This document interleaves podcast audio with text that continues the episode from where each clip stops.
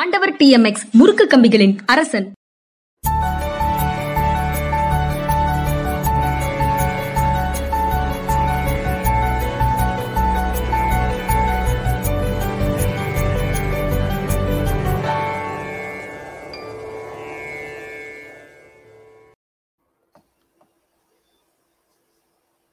வணக்கம். இது மனிதா மனிதா நிகழ்ச்சி.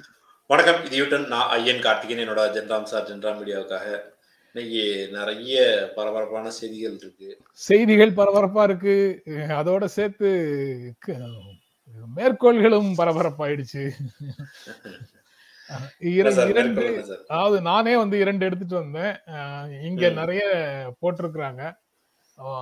ஒண்ணு வந்து செய்திகளோட தொடர்புடையதாக collective fear. Stimulates herd instinct and. Tends to produce ferocity toward. Those who are not regarded as member of the herd அப்படின்னு பெட்ரான் ரசல் சொன்னது ம். அதாவது நம்ம ஒரு குழுவாக நமக்கு வந்து ஒரு கூட்டு அச்சம் குழு முழுக்க ஒரு அச்சம் இருந்ததுன்னா. நமக்குள்ள ஒரு மந்தை மனநிலையை அது உருவாக்கும் அந்த அச்சம் வந்து நமக்குள்ள ஒரு மந்தை மனநிலையை உருவாக்கும் அது வந்து இந்த குழுவில் இல்லாதவர்கள் மேல கடுமையான கோபத்தையும் கொந்தளிப்பையும் உருவாக்கும் அப்படின்னு. ரசல். சொல்றாரு. ஆம், அது அதோட சேர்த்து இன்னொன்னு வந்து. அதாவது இது காக்கையா குருவியா அப்படின்னு ஒரு. பையன் எப்ப பார்க்க தொடங்குகிறானோ. அப்போதே வந்து அவன் வந்து பறவைகள் இனிமையாக பாடும் என்பதை மறந்து விடுகிறான்.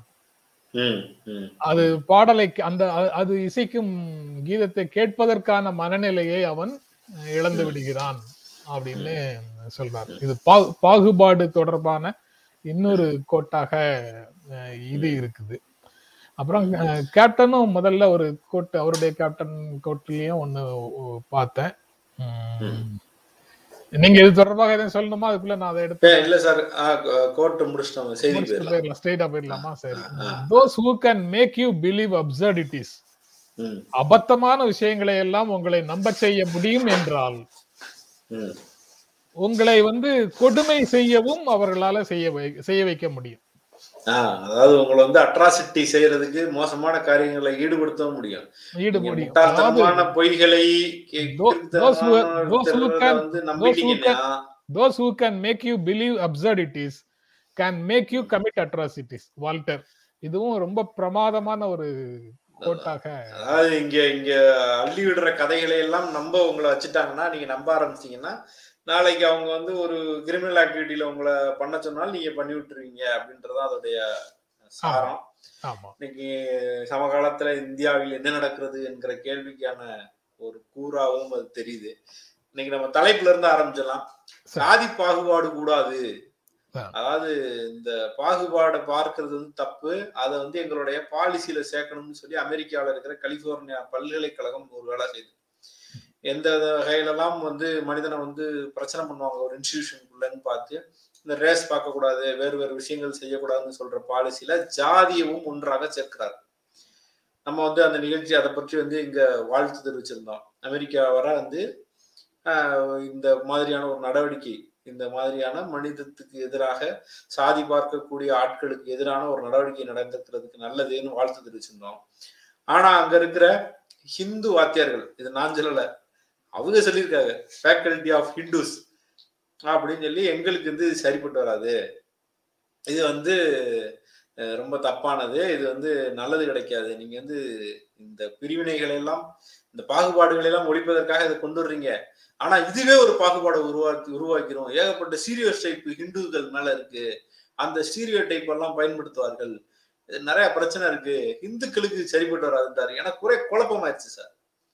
சாதி பார்க்க கூடாது அப்படின்னு சொன்னது இந்துக்களுக்கு நல்லது கிடையாதா? அப்ப வந்து தலித்துகளுக்கு எதிரான கொடுமை நடக்கக்கூடாதுன்னு சொன்னா இப்ப இவங்க வந்து இல்ல இல்ல அது இந்துக்களுக்கு ஆபத்து அப்படின்னு சொன்னா அப்ப என்ன அர்த்தம்? தலித்துகள் வந்து இந்துனே ஏத்துக்கலைன்னு அர்த்தமா? அல்லது இந்த மாதிரியான கொடுமை நடக்கிறத தடுக்கிறதுக்கு ஒரு இடத்துல முயற்சி நடந்தா ஐயோ கொடுமை நடக்கிறத தடுக்கிறதுக்குலாம் சட்டம் எழுதக்கூடாது அப்படின்னு சொல்ற மனநிலை என்ன? நாங்க பல காலமா செஞ்சுக்கிட்டு இருக்கோம். திடீர்னு நீங்க வேற சட்டம் பட்டினா என்ன அர்த்தம்? அப்படி அர்த்தமா? இது எப்படி. புரிஞ்சுக்கிறதுனே தெரியல நீங்க கேட்கிறபடி ரொம்ப எளிமையாக என்னால் அதை புரிந்து கொள்ள முடியவில்லை அவங்க கேட்டிருக்க கேட்கக்கூடிய விஷயங்கள்ல சில ஜனநாயக கூறுகளும் இருக்கிறதாக தெரியுது. எப்படி இந்த ஒரு முடிவுக்கு வந்தீங்க இது வந்து ப்ரொசீஜரல் ஒரு. அமைப்புல அந்த அமைப்புக்குள்ள இருக்கக்கூடியவர்கள் அங்க இருக்கக்கூடிய எப்படி இந்த முடிவுக்கு வந்தீங்க? அப்படின்னு ப்ரொசீஜர் என்ன கடை கடைபிடித்தீர்கள் அப்படிங்கறத. அடிப்படையாக வச்சு சில கேள்விகளை கேட்டோம். அதுக்கு அவங்க கிட்ட இருந்து சரியான பதில் இல்லைன்னு இவங்க சொல்றாங்க. எத்தனை ஆசிரியர்களை கலந்து ஆலோசிச்சீங்க? சாதி பாகுபாடு குறித்து எத்தனை புகார்கள் வந்துச்சு? இருக்கிற கொள்கைகள் கொள்கையில ஏற்கனவே டிக்ளேர் பண்ணுன விஷயங்கள் மூலமாக டிஸ்கிரிமினேஷனுக்கு எதிராக எல்லா விதமான டிஸ்கிரிமினேஷனுக்கும் எதிராக நம்ம கிட்ட கொள்கை இருக்குது. அந்த கொள்கைகள் மூலமாக இதற்கு வந்த. புகார்களுக்கு ஏதேனும் தீர்வு காண முடியாமல் போனதா? புதிய கொள்கை ஒன்று தேவைப்பட்டதா? அப்புறம் அந்த நீங்க சொன்ன ஸ்டீரியோ டைப்ஸ் அது வந்து ஒரு சாதி இந்திய இந்தியாவில் இருக்கக்கூடிய சாதிங்கிறது மிக மிக சிக்கலானது. அந்த. சிக்கலான சாதியை முழுமையாக புரிந்து கொள்வதற்கே உங்களால முடியாது. ஏன்னா அது பல்வேறு. படிநிலைகள் இருக்கு. படிநிலைகளுக்குள்ள சின்ன சின்ன படிநிலைகள் இருக்குது. அது ஒவ்வொன்றிலும் அதிகார மட்டங்கள் இருக்குது. இதை வந்து நிறவரியை புரிந்து கொள்வதைப் போல மற்ற விஷயங்களை புரிந்து கொள்வதை போல உங்களால புரிந்து கொள்ளவே முடியாது. அப்படிங்கறத அவங்க வந்து ப்ரொசீஜரலாக நீங்க இந்த முடிவுக்கு எப்படி வந்தீங்கிறத எனக்கு சொல்லுங்க. எனக்கு கேட்கறதன் மூலமாக ப்ரொசீஜர் தொடர்பாக அந்த கேள்வியை எழுப்புறாங்க. அது வந்து அமைப்புக்குள்ள இருக்கக்கூடிய ஜனநாயகம் வந்து அதை அனுமதிக்குது. அதுல அவங்க கே- ம். கேட்கிற கேள்விகளுக்கு அவங்க என்ன பதில் சொல்றாங்கங்கிறது தனிக்கதை ம். அதை விட்டுருவோம். அவங்க கேட்கறது வந்து ஒரு ஜென்யூனான கேள்விகளாக எனக்கு தெரியுது. அதாவது அமைப்புக்குள்ள. கேட்கக்கூடிய கேள்விகளாக தெரியுது ஒண்ணு. அந்த மாதிரியான அமைப்புக்குள்ள இருக்கிற கேள்விகளாக இருக்கிறது தாண்டி அவங்க வந்து ரெண்டு மூணு விஷயங்கள் சொல்லியிருந்தாங்க. எனக்கு அது ஆட்சேபிக்கக்கூடிய வகையில இருந்த மாதிரி தெரிஞ்சது. இல்லாத பிரிவினை உருவாக்கும் அப்படின்னு ஒரு ஒரு வரி கொண்டு வர்றாங்க. ஒரு ஒரு இடத்துல வந்து டிஸ்கிரிமினேஷன் டிஸ்கிரிமினேஷன் இருக்கக்கூடாதுன்னு சொல்லுவது எப்படி பிரிவினை உருவாக்கும்னு ஒரு கேள்வி. அதாவது- ஒரு- ஒரு- ஒரே ஒரு இடம் அவங்க. சொல்றது வந்து புதிதாக ஒன்றை சேர்க்க வேண்டிய தேவை எங்கிருந்து வருகிறது அப்படிங்கிறதுல இருந்து அவங்க அத தொடங்குறாங்க. ஏற்கனவே பாகுபாடு கூடாது அப்படிங்கிறது. தொடர்பாக என்னென்ன பாகுபாடு எல்லாம் கூடாதுங்கிறது தொடர்பாக உங்ககிட்ட பட்டியல் இருக்கு அப்படின்னு சொல்றாங்க. அந்த பட்டியல்ல இப்ப புதிதாக சாதியை கொண்டு சேர்க்கறீங்க. சாதி தொடர்பான உங்களுடைய புரிதல் என்னங்கிறது அடுத்தாப்புல கேள்வி அவங்க கேள்வி. அங்கதான் அந்த பதில்கள் எல்லாம் இருக்குது. ஆனா இது புதிய இது உண்டாக்கும்னா சாதி நம்ம ஸ்டீரியோ டைப் என்ன? சாதிங்கிறது இந்தியால இருக்கு. அல்லது. இந்தியா தெற்காசிய நாடுகள் சிலவற்றில் இருக்கிறது அப்படிங்கிறது ஒரு புரிதல்.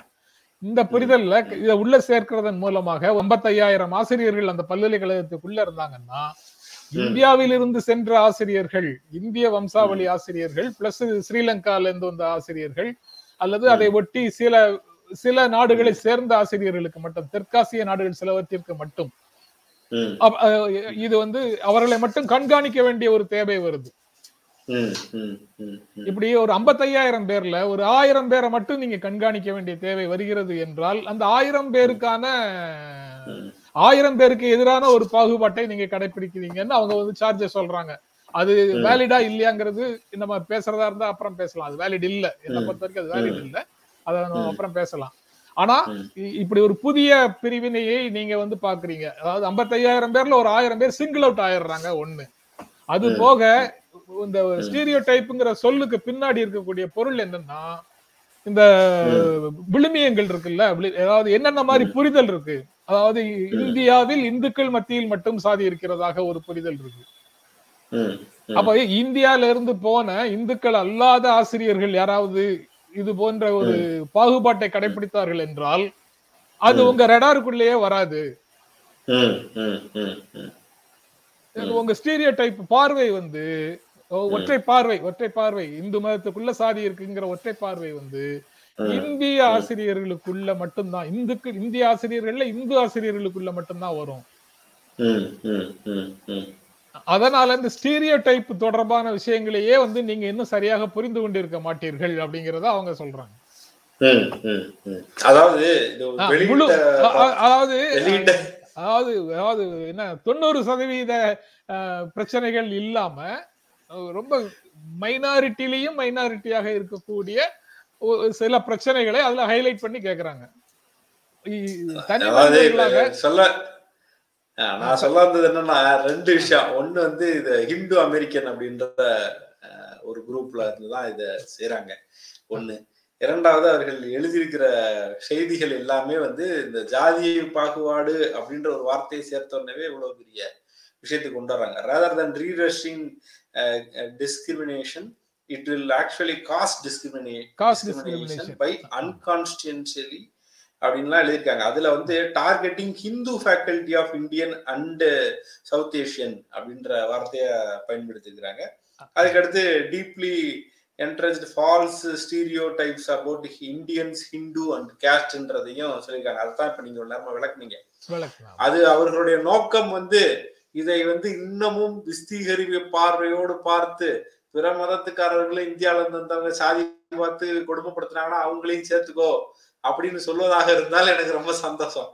ஆனா இதனுடைய நோக்கம் வேறாக இருந்துச்சுன்னா. அதாவது இப்ப இப்ப நான் கேட்ட மாதிரி கேள்விகள் எல்லாம் அந்த அந்த இடம் வந்து இன்னும் ஜனநாயகம் செழுமைப்பட வேண்டும் அந்த இடத்துல அப்படிங்கிற நோக்கத்தோட சில விஷயங்களை கேட்போம். ஆனா அது யாருக்கு பயன்படும்னா அவ்வளவு விஷயத்தையும் கெடுத்து குட்டி ஆக்குறவங்களுக்கு தான் அது பயன்படும். என்ன பிரச்சனைனா அதுக்காக இந்த விஷயங்கள் எல்லாம் பேசாமலே இருக்க முடியாதுங்கிற ஒரு இடம் வருதா? அந்த இடம் தான் வந்து சிக்கலாகுது. அது அது போக அது போக இன்னொன்னு வந்து இப்போ நீங்க செய்திகளுக்குள்ள இன்னொரு செய்தி வச்சிருக்கீங்க. அதுலயும் எனக்கு பெரும்பாலும் பெரிய உடன்பாடு இல்ல. பெரும்பாலும் இல்ல. பெரிய உடன்பாடு இல்ல. அது என்னன்னா இருக்கக்கூடிய சட்ட திட்டங்களை வச்சு நீங்க சில விஷயங்களை கையாள முடியுமா? முடியாதா? ஒவ்வொரு விஷயத்துக்கும் ஒரு தனி சட்டத்தை கொண்டு வந்து உங்களை அது அதாவது உங்களை அதிகாரத்தில் இருக்கக்கூடியவர்களை மேலும். மேலும் அதிகாரத்தை உங்க பக்கம் குவிச்சுக்கிட்டே இருக்கணுமா.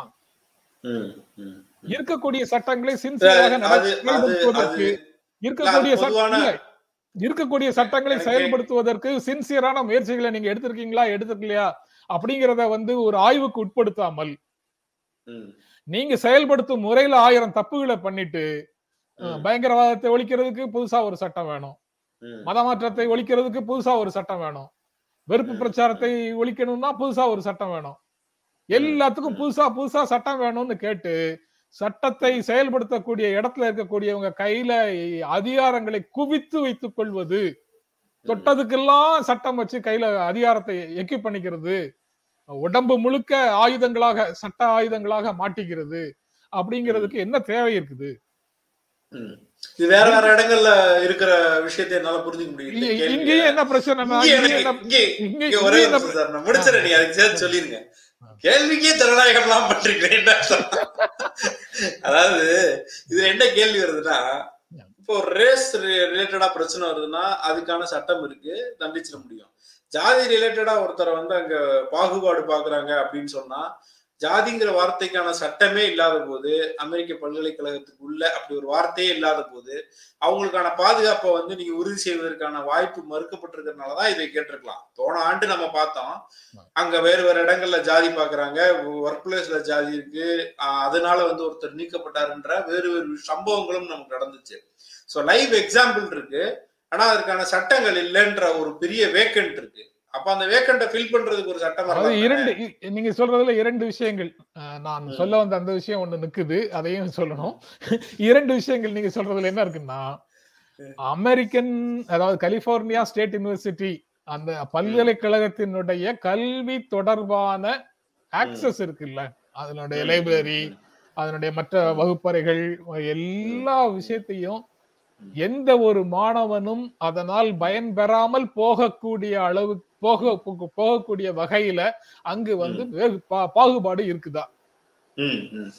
நீங்க வந்து உங்களுடைய தோல் இந்த நேரத்துல இருக்கு அதனால இந்த வகுப்பறைக்குள்ள நீங்க வரக்கூடாது. நீங்க இந்த. காரணத்தினால இந்த விஷயத்தை நீங்க செய்யக்கூடாது. இந்த கேம்பஸுக்குள்ள இந்த இடத்தை தாண்டி இந்த இடத்துக்கு வரக்கூடாது. இந்த இந்த எல்லை வரைக்கும் தான் எல்லாருக்குமான அனுமதி. அதுக்கு பிறகு வேறு சிலருக்கு மட்டும்தான் அனுமதி. அப்படிங்கிற மாதிரியான பாகுபாடு எங்கேன்னு இருக்குதா. சிஸ்டத்துக்குள்ள இருக்குதா? அப்படி இருந்தால் அதை அதை தீர்வு செய்வதற்கு ஏற்கனவே இருக்கக்கூடிய பாலிசி ஸ்டேட்மெண்ட் உதவுதா உதவலையா. அப்படிங்கிறது தான் நீங்க வந்து இந்தியாலேயே சாதிய ஒழிக்கிற பணியில கலிபோர்னியா யூனிவர்சிட்டி ஈடுபட முடியும்னு நினைக்கிறீங்களா. இந்தியாவே இல்ல இந்தியாவே ஈடுபடல. குறைஞ்சபட்ச அதாவது நம்ம ஒரு ஒரு விஷயத்தை தெரிஞ்சுக்கணும். அதையும் அதையும் நம்ம கேள்விக்குட்படுத்துறோம்ல. அ- அதாவது சாதி ஒழிக அப்படின்னு சொல்றதுல எந்த சிக்கலும் இல்ல. அதை எல்லாரும் சொல்ல முடியும்.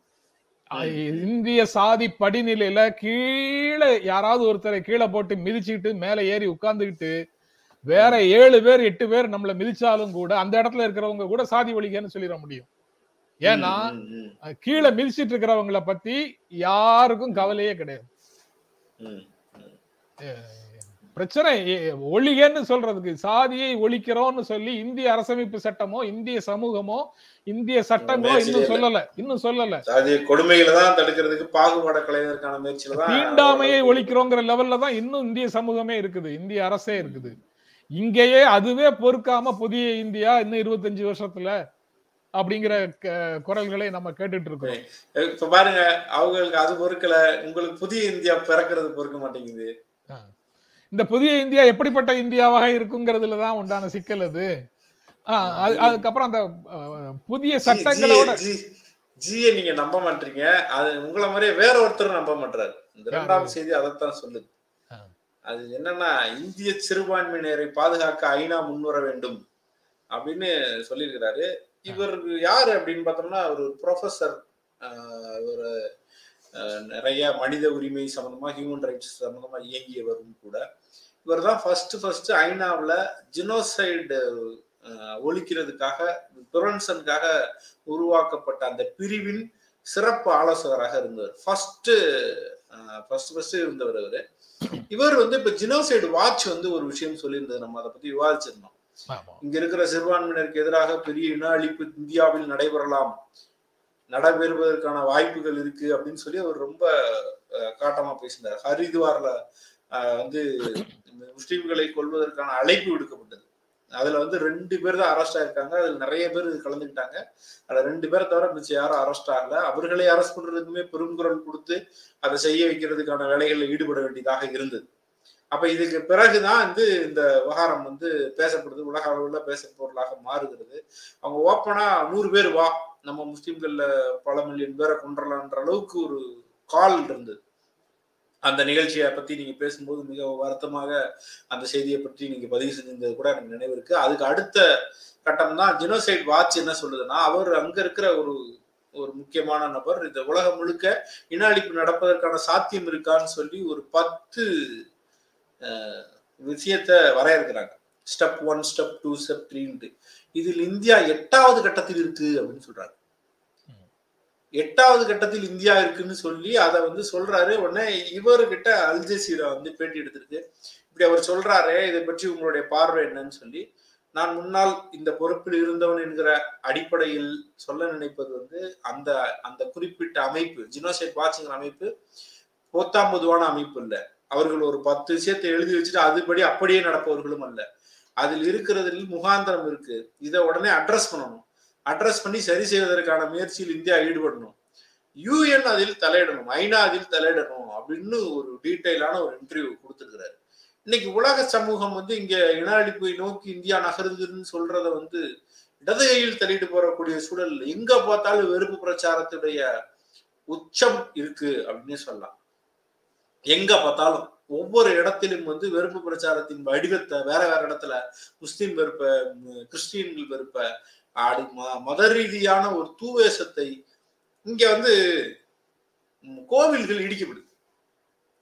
கோவில்கள் இடிக்கப்பட்ட உடனே திமுக வந்து கோவில் அப்புறம் அழிக்குது. இந்துக்களுக்கு எதிராக செயல்படுது அப்படின்னு வீடியோக்கள் வந்துகிட்டே இருக்கு குவிஞ்சுக்கிட்டே இருக்கு. ஆனா இது வந்து ஒரு கோர்ட்டோடைய ப்ரொசீஜர் எங்குவெல்லாம் கோர்ட் வந்து என்ன சொல்லுது அப்படின்னா ஆத்த வந்து ஆக்கிரமிச்சா இடி. புறம்போக்குகள்ல எடுத்து வச்சிருந்தா இடி. நீ வந்து சென்னை மலைக்குள்ள மிதக்குதுன்னு சொல்லி இரண்டாயிரத்தி இருபத்தி ஒண்ணு கடுமையாக கோர்ட் சொல்லியிருக்கு. இதுக்கு முன்னாடியும் கோர்ட் பலமுறை சொல்லியிருக்கு. மொத்தம் இந்த ஆற்று வழியில நீர்நிலைகள்ல இருக்கிற ஒரு நம்பர் மட்டும் அறுபதாயிரத்துக்கு மேல வந்து என்கரேஜ்மெண்ட் இருக்குன்ற விஷயத்த பண்ணிருக்காங்க ஏடிஎம்கே பிரிவில் நிறைய கோயில்கள் இடிச்சாங்க. நிறைய ஆக்கிரமிப்புகள் அடிச்சாங்க. தனியார்கள் என்ன செய்யறாங்கன்னா ரொம்ப பலர் வந்து அதை சுத்தி இருக்கிற நிலத்தை வளைக்க ஆசைப்பட்டு இந்த மாதிரி நடந்த இடங்கள் இருக்கு. எல்லா இடத்துலையும் பெரிய பெரிய ஸ்ட்ரக்சரை உருவாக்கி பெரிய கோயில்களை கட்டி அதுல ஒரு உண்டியல் வச்சு சம்பாதிக்கிறது தனியார்கள் முயற்சிக்குது. நம்ம வந்து அறநிலையத்துறையிட்ட இன்னைக்கு பேசியிருந்தோம். அறநிலையத்துறையில இருந்து என்ன சொல்றாங்க அப்படின்னா அறநிலையத்துறை கோயில இடிக்கல. வேற கோயில் இடிச்சா எங்களுக்கு தகவல் கிடைக்காது அப்படின்ற பதில் சொல்றாங்க.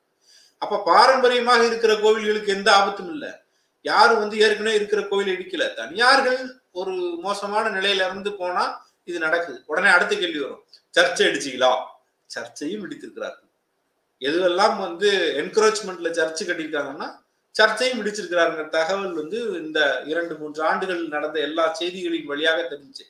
இதை விட எனக்கு ஒரு தகவல் தெரிஞ்சு குஜராத்ல ஒரு எண்பது பேர் இடிச்சிட்டாங்களாம். மோடி ஐயா இருந்த போது அப்ப என்னன்னா என்கரேஜ் பண்ணா கோவில்கள் இடிக்கப்படுது. ஆனால் இங்கு சொல்லப்படுகிற கதை போடப்படுற வீடியோ ஐயோ ஒரு ஹிந்துவாக என் இதயம் வலிக்கிறதே இப்படி கோவிலை இடிக்கிறாங்களே அநியாயம் பண்றாங்களே அப்படின்ற டோன்ல வீடியோவை எடுத்து சாதாரண இந்துக்களின் மனதிற்குள்ள எதை புகுத்துறாங்கன்னு முக்கியம். இப்ப மாட்ட இதுல வந்து கட்டுறேன் பாருங்க. இதுல இவர் ஒரு வரி சொல்றாரு.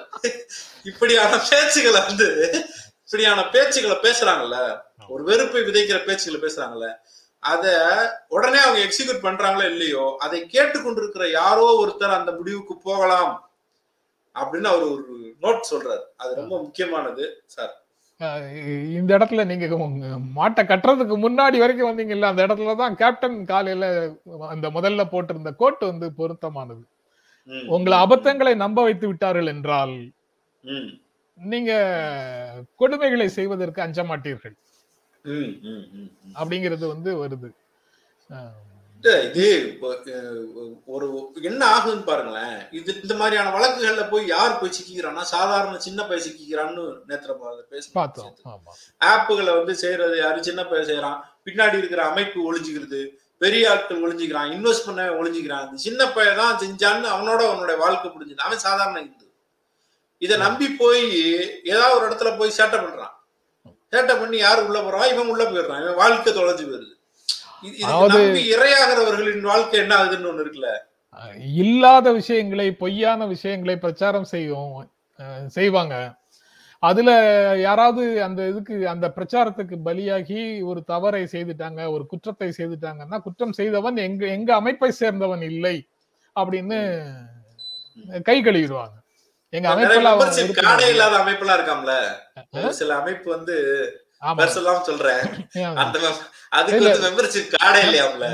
மெம்பர்ஷிப் ரிஜிஸ்டர்ஸ்ல எதுவும் கிடையாது. அப்படின்னா வசதி தானே சார்? இப்படி மெத்தட்லாம் இருக்கணும் சார். எங்காலே சொல்லிடலாம் டக்குன்னு. பிரச்சாரத்தினுடைய விளைவு என்னங்கிறது தான். நீங்க சொன்னீங்கல்ல அந்த ஜெனோசைடு அதாவது இன அழிப்பு அப்படிங்கிறது. ஆயிரத்தி தொள்ளாயிரத்தி எண்பத்தி மூணுகள்ல ஜூலை கலவரத்துக்கு பிறகு இலங்கையில அந்த கலவரத்து கலவரத்தின் போது இலங்கையில நடந்ததை வந்து இந்திய பிரதமர் இந்திரா காந்தி இன அழிப்புன்னு சொன்னாங்க. ஆனா ரெண்டாயிரத்தி எட்டு ரெண்டாயிரத்தி ஒன்பதுல இலங்கையில நடந்த. லட்சக்கணக்கான மக்கள் வந்து பல்லாயிரக்கணக்கான மக்கள் வந்து கொல்லப்பட்ட போது அதை இன அழிப்புன்னு ஆமா அரசு சொல்லல. இன அழிப்புன்னு சொல்லல அப்படிப்பட்ட இன அழிப்புகளுக்கான கூறுகள் என்ன அப்படிங்கறது தான் அந்த ஜெனசைடு வாட்ச் வந்து சிறப்பாக ஒன்னு ரெண்டு. விஷயங்களை சிறப்பாக சொல்லுது அதாவது நாம் வர்சஸ் அவர்கள். அப்படிங்கிற பிரிவு வந்து உங்களுடைய பேச்சுக்கள் எல்லாத்துலயும் உறுதியாக வந்துடுச்சுன்னா அது வந்து ஒரு. முக்கியமான கூறு அப்படின்னு சொல்லுது. நம்மோடு அவர்களை சேர்த்து பேசாத வரைக்கும் அவங்க அவங்க அவங்கன்னு ஒருவரை வந்து அவங்கன்னு நம்ம பிரிச்சு பேசினாலே அந்த அந்த அந்த இடம் வந்து அந்த அவங்கல இருக்கிறவங்க வந்து தாக்கப்படுவதற்கான அடித்தளம் அமைக்கப்படுகிறது அப்படின்னு அர்த்தமாகுது. நாம் வர்சஸ். அவர்கள்ங்கிறது ஒரு முக்கியமான விஷயம். அதுக்கப்புறம் உடை வழிபாடு வழிபாட்டு தலம் பழக்க வழக்கங்கள் கல்யாணம் கல்யாணத்தை ஒட்டி நடக்கக்கூடிய சடங்குகள்.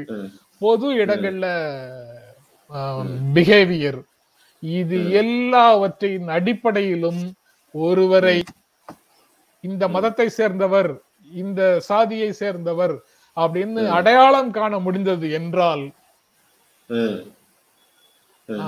அதுவும் வந்து ஆபத்தானது அப்படின்னு சொல்லுது அது அடுத்த செய்தியும் மிக முக்கியமான செய்தி தான் இன்னைக்கு வந்து இதை பார்த்து நான் பயங்கர ஷாக் ஆயிட்டேன் சார். ஏன்னா நம்ம குதிரை வந்து கலரை மாத்தணும்னு சொன்னாங்க. எனக்கு நானும் எந்தெந்த ஊர்லயோ மாடுகள்லாம் பார்த்துருக்கேன். எருமை மாடு பார்த்துருக்கேன். எல்லா மாடையும் நான் பார்த்துருக்கேன். பசு மாடு இங்க காங்கேயங்காலம் அந்த காலை இந்த காலை மயிலக்காலை என்னென்னமோ சொல்லுவாங்க நான் பார்த்துருக்கேன் ஏகப்பட்ட கிராமத்துல. இப்படி ப்ளூ கலர் காலையை நான் பார்த்ததே இல்லையா சார் நீங்க எங்கன்னா பார்த்துருக்கீங்களா? அது நம்ம நம்ம கண் கொண்டு அதை பார்க்க கூடாதுங்கிற பார்வை எனக்கு இருக்குது. எப்படி இல்ல. அது ஊர்தி- கண் கொண்டு பார்க்க வேண்டிய காளை அது. அல்லது காளையோ மாடோ. இந்திய கண் இல்லையா சார்? சத்- சத்தீஸ்கர் அலங்கார ஊர் ஊர்தியில சத்தீஸ்கர் பார்வை கொண்டு பார்க்க வேண்டிய பார்வை. தேர்ந்தெடுத்தவர்கள் யாரு? யாரு? தேர்ந்தெடுத்தவர்களா? இது ஓகே சொன்னவங்க யாரு? சத்தீஸ்கருக்கு வழங்கப்பட்ட சலுகைகளை அனைத்து மாநிலங்களுக்கும் வழங்கியிருக்க வேண்டும் அப்படிங்கிற பார்வை தான் நம்ம பார்வை. ஓகே.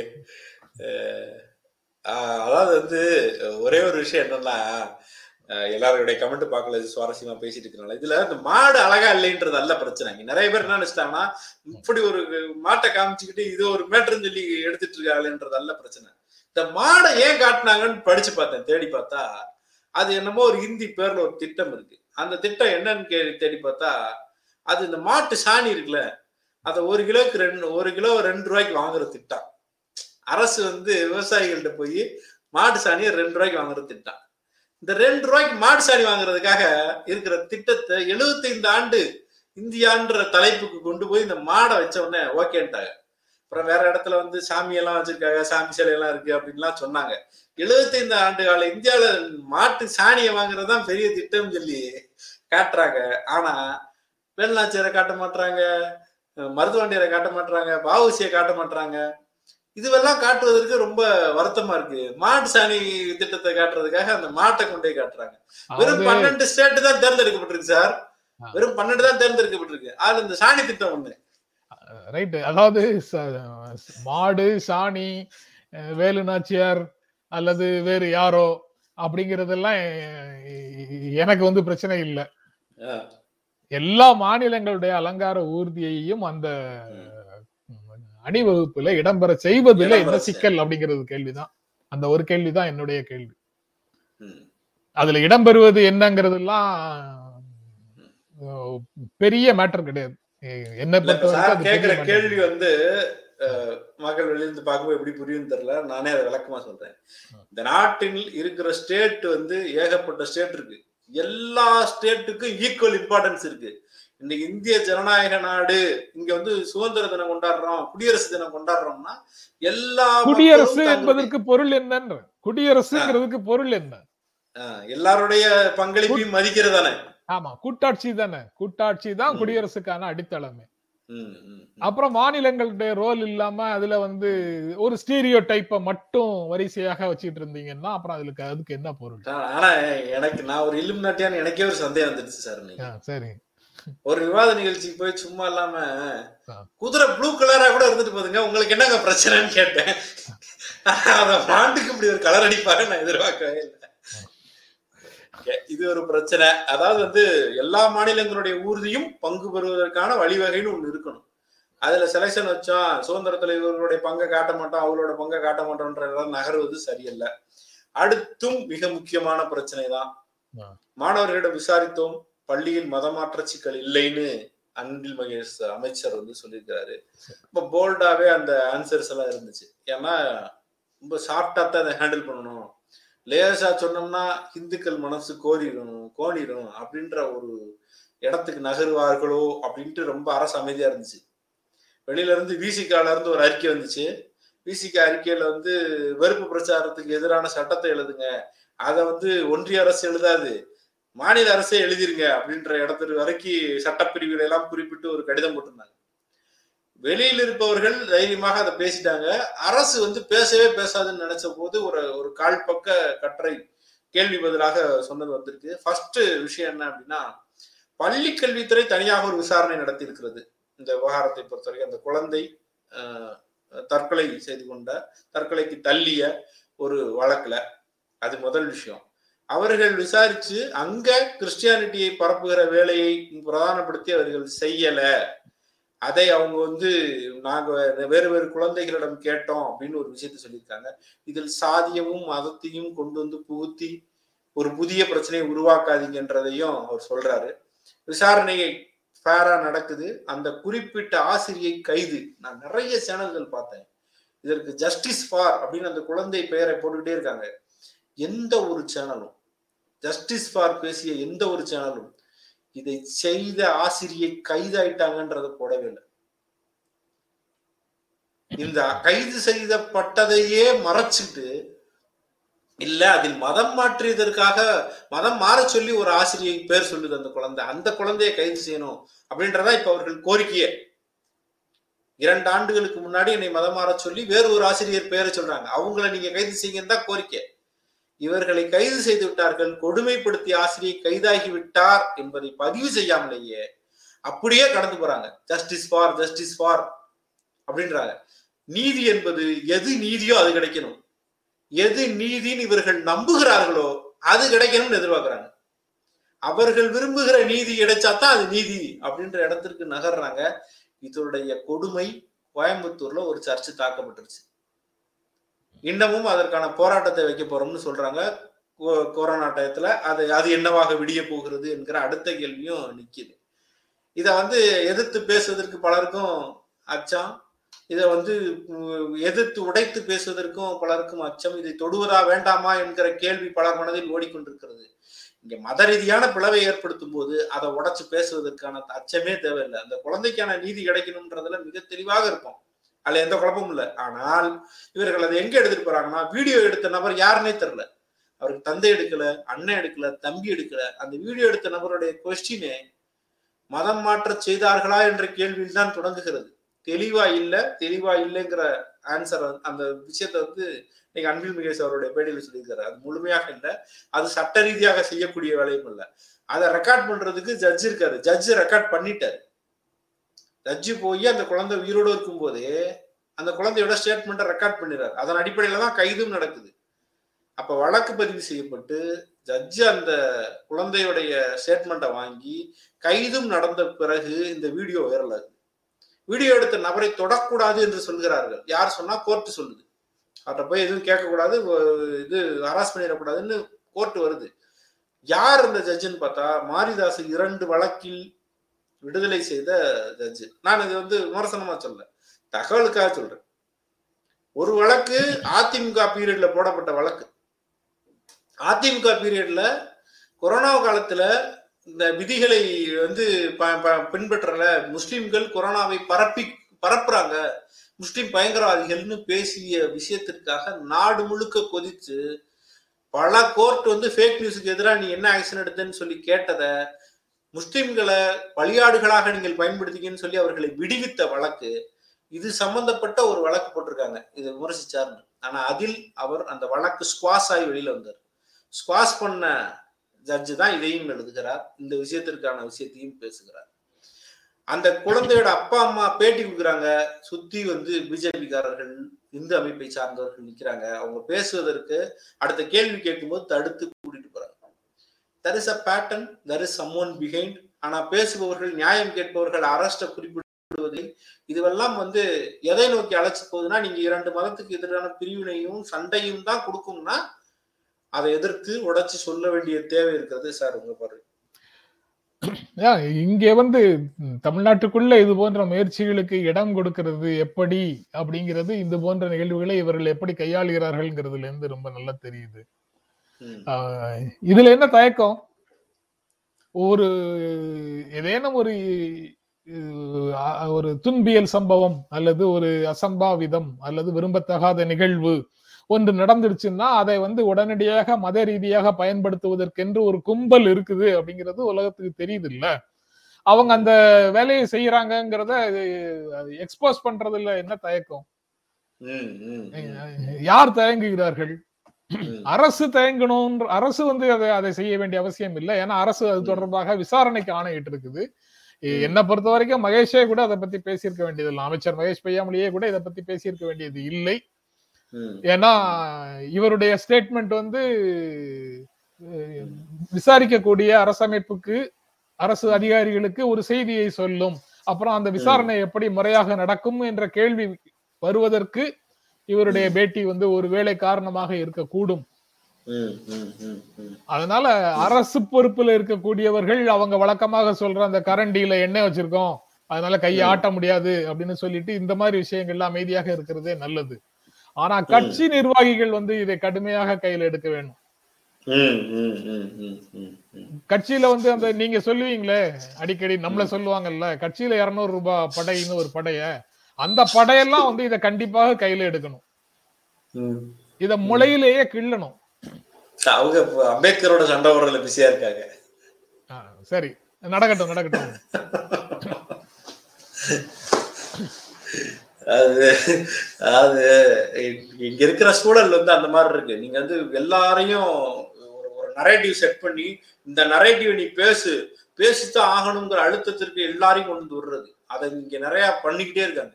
அவர்கள் எதை விரும்புகிறார்களோ அதற்கு ஃபாலோ ஆகணும்ன்ற இடத்துக்கு நகர்த்துறாங்க. இது பலருக்கு தெரியல. ஒரு தம்பி வந்து வேக வேகமா போட்டுட்டு இருந்தாரு. இந்த வழக்கில் இந்த இந்த லைனை இப்ப சொன்னோன்னே அப்படியா? அந்த ஜட்ஜ் அதுல எழுதினாரு? அப்படின்னு கேக்குறாரு. அவருக்கு அந்த விஷயமே தெரியல. என்னது கைது செஞ்சுட்டாங்களான்னு ஒருத்தர் கேட்டாரு. கைதானதே தெரியல. அப்ப அது அப்படியா? கைது பண்ணிட்டாங்களா? அப்படின்னு கேட்டாங்க அப்ப நம்ம- கைதானே தெரியாம தானா நம்ம இத பத்தி பேசிட்டு இருக்கும்போது ராஜ்குமார் இப்படி வந்து மாட்டிக்கிட்டாரு. ராஜ்குமார் உங்களை சொல்லல. மக்களுக்கான பயணம். தொடர வாழ்த்துக்கள். அங்க இருந்து வாங்க மாட்டாங்க. இங்க நம்ம பாட்டாத்தான் உண்டு நினைச்சிட்டாரு. ஓகே. இதுதான் இன்றைய செய்தி. இன்னைக்கு வழக்கம் போல நிறைய நண்பர்கள் வந்து பார்த்திருக்கீங்க. அஹ் அஹ் நிறைய இது போல விடுபட்ட செய்திகளாக நிறைய இருந்துகிட்டே இருக்கு. அதை பற்றிய ஒரு விவாதங்களும் அழுத்தமாக நடைபெறணும் அப்படின்ற ஆசையில தான் தினமுமே செய்தி அலசல் அப்படின்றத நானும் ஜென்ராம் சாரும் பண்றாங்க. ஒரு நாள் நீங்க எல்லாம் வரலனா கூட மனசு பதட்டமாயி இனிமே யாரும் பார்க்க மாட்டாங்கன்ற மாதிரி ஆயிருக்கு இதுல நாங்க வந்து பேசி எங்களுடைய உரையாடல்களின் போக்குல வந்து பல்வேறு விஷயங்களையும் உள்ள ஹைலைட் பண்றதுக்கு முயற்சி பண்ணிக்கிட்டே இருக்கிறோம்.